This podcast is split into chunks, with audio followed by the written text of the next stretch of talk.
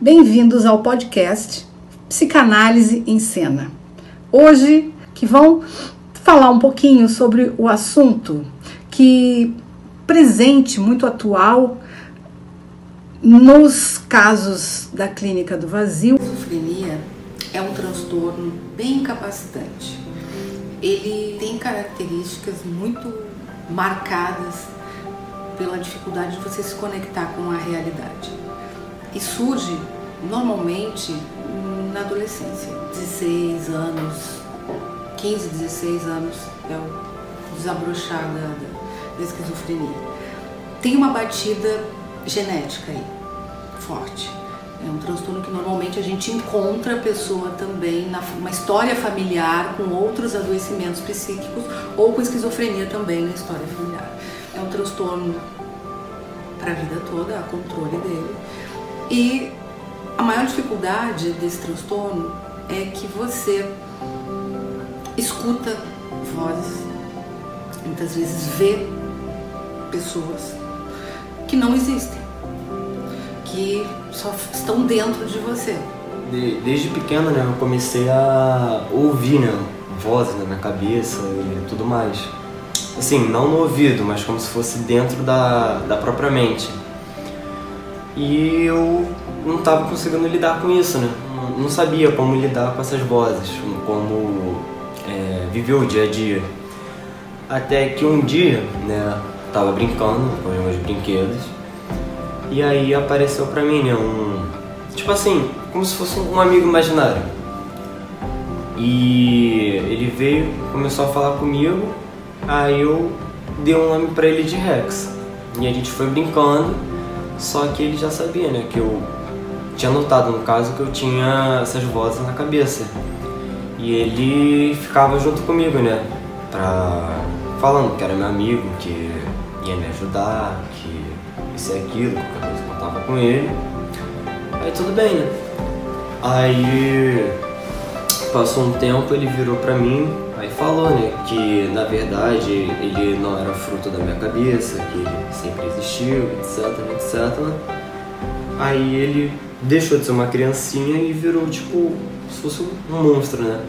Mas, tipo, nunca pra me machucar. Ele sempre vinha, conversava comigo toda noite, etc. Essa realidade interna, ela é tão alterada que você não tem muitas vezes o controle de poder dizer isso é real ou não é. Não há esse, essa reflexão. É tão vivo, é tão presente dentro de você a voz, o que você vê, o que você escuta, né? Ah, que esse, isso você não, não duvida. O conteúdo dessas vozes também são bem variados. Tem vozes que são muito perversas, ficam sinalizando coisas ruins para a pessoa fazer, para machucar. Mas eram mais coisas para me deixar para baixo, né? Como, por exemplo, ah, você é um merda. Ah, tal coisa aconteceu por sua culpa. Talvez você deveria se matar e coisas desse tipo. Mas às vezes também elas me avisavam se tinha alguma coisa perto, né? Tipo, ah, eu tô, sei lá, andando na rua, aí às vezes uma voz virava e falava, ó, tem alguém atrás de tu. Aí eu olhava, aí tinha uma pessoa normal passando só. Projeção de questões internas da pessoa, mas que ela desloca, ela cria uma outra realidade para poder fazer com que aquilo saia dentro de dentro dela, que aquilo se expresse para quem está passando pelo processo, não tem a menor noção do que está acontecendo internamente. Ela acredita que está ouvindo voz. Tem pessoas que acreditam que são enviados de Deus, tem uma missão e que a missão muitas vezes é eliminar algumas pessoas que são más. Normalmente essas vozes não são positivas. Eu, na verdade, não conheço na história, na minha história clínica, nenhum atendimento com, com algo positivo Claro que alguns têm a sensação de que essa voz é amiga. Ela pede uma coisa ruim, mas ela quer o teu bem. As coisas já começaram só a piorar pro meu lado, porque eu comecei a, a ver coisas e essas coisas me tocavam.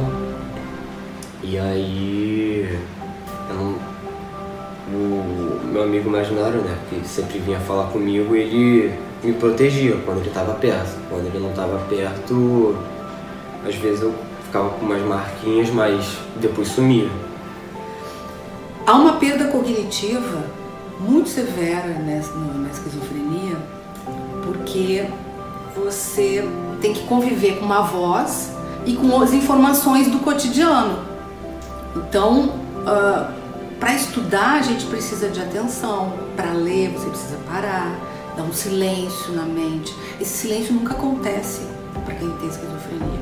Ou acontece em raros momentos. A depressão é um transtorno que se avizinha muito da esquizofrenia, porque exatamente por esse isolamento, por essa sensação de você ser diferente, de você não se enquadrar, e, e disso acontecer na adolescência, numa fase em que você quer ser parte de um grupo, que você quer ser querido, que você quer.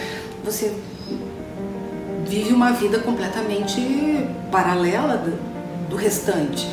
Então isso dá uma tristeza. Eu não sei quando, mas eu comecei a adquirir depressão e eu comecei a ver, tipo assim, um mundo cinza, né? Desde pequeno mesmo, eu, eu vivo numa certa angústia, né? Eu sinto, né, há muito tempo como se fosse um vazio dentro do meu peito, dentro de mim. É algo que chega até mesmo a ser algo físico, porque você sente uns nervosos pelo corpo em relação a isso. E é algo realmente muito angustiante, muito horrível de se sentir eu acordava, né?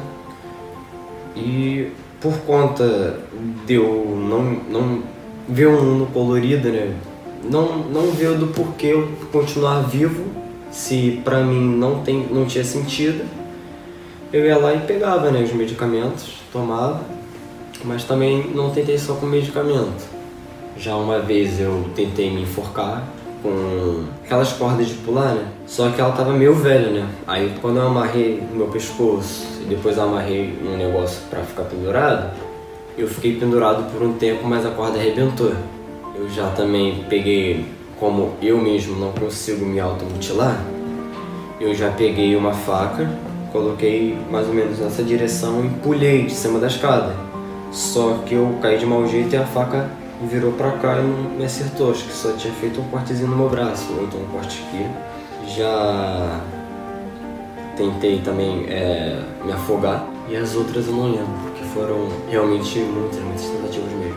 É horrível, é ruim, você realmente quer que isso acabe, mas quando você vive com isso há muito tempo, eu acho que você começa a se acostumar. Vai ficar tudo muito mais difícil para você você confiar em si mesmo também. Né? Então, uh, fora os rótulos de ser estranho, ser esquisito, são bem grandes esses rótulos e marcam muito. Né? E são rótulos que você compra muito fácil, porque você acha que é estranho para você mesmo. Ele traz esse prejuízo pessoal muito grande. Né? São pessoas que têm essa, essa dificuldade de desempenho. Exige uma base familiar muito forte para lidar com esse tipo de transtorno para ter um suporte de vida, uma pessoa que vai precisar de um suporte de vida. Uma coisa, né, que esse meu amigo imaginário, né, que aparecia para mim, ele, ele sempre me disse é encarar as coisas sorrindo, né? É, se ninguém vai rir por mim, eu mesmo tenho que rir. E se eu não rir, eu vou ficar me entregando para esse tipo de angústia, esse, esse tipo de sentimento. Então eu prefiro, mesmo que depois, né, quando você pare de rir, doa bastante, né?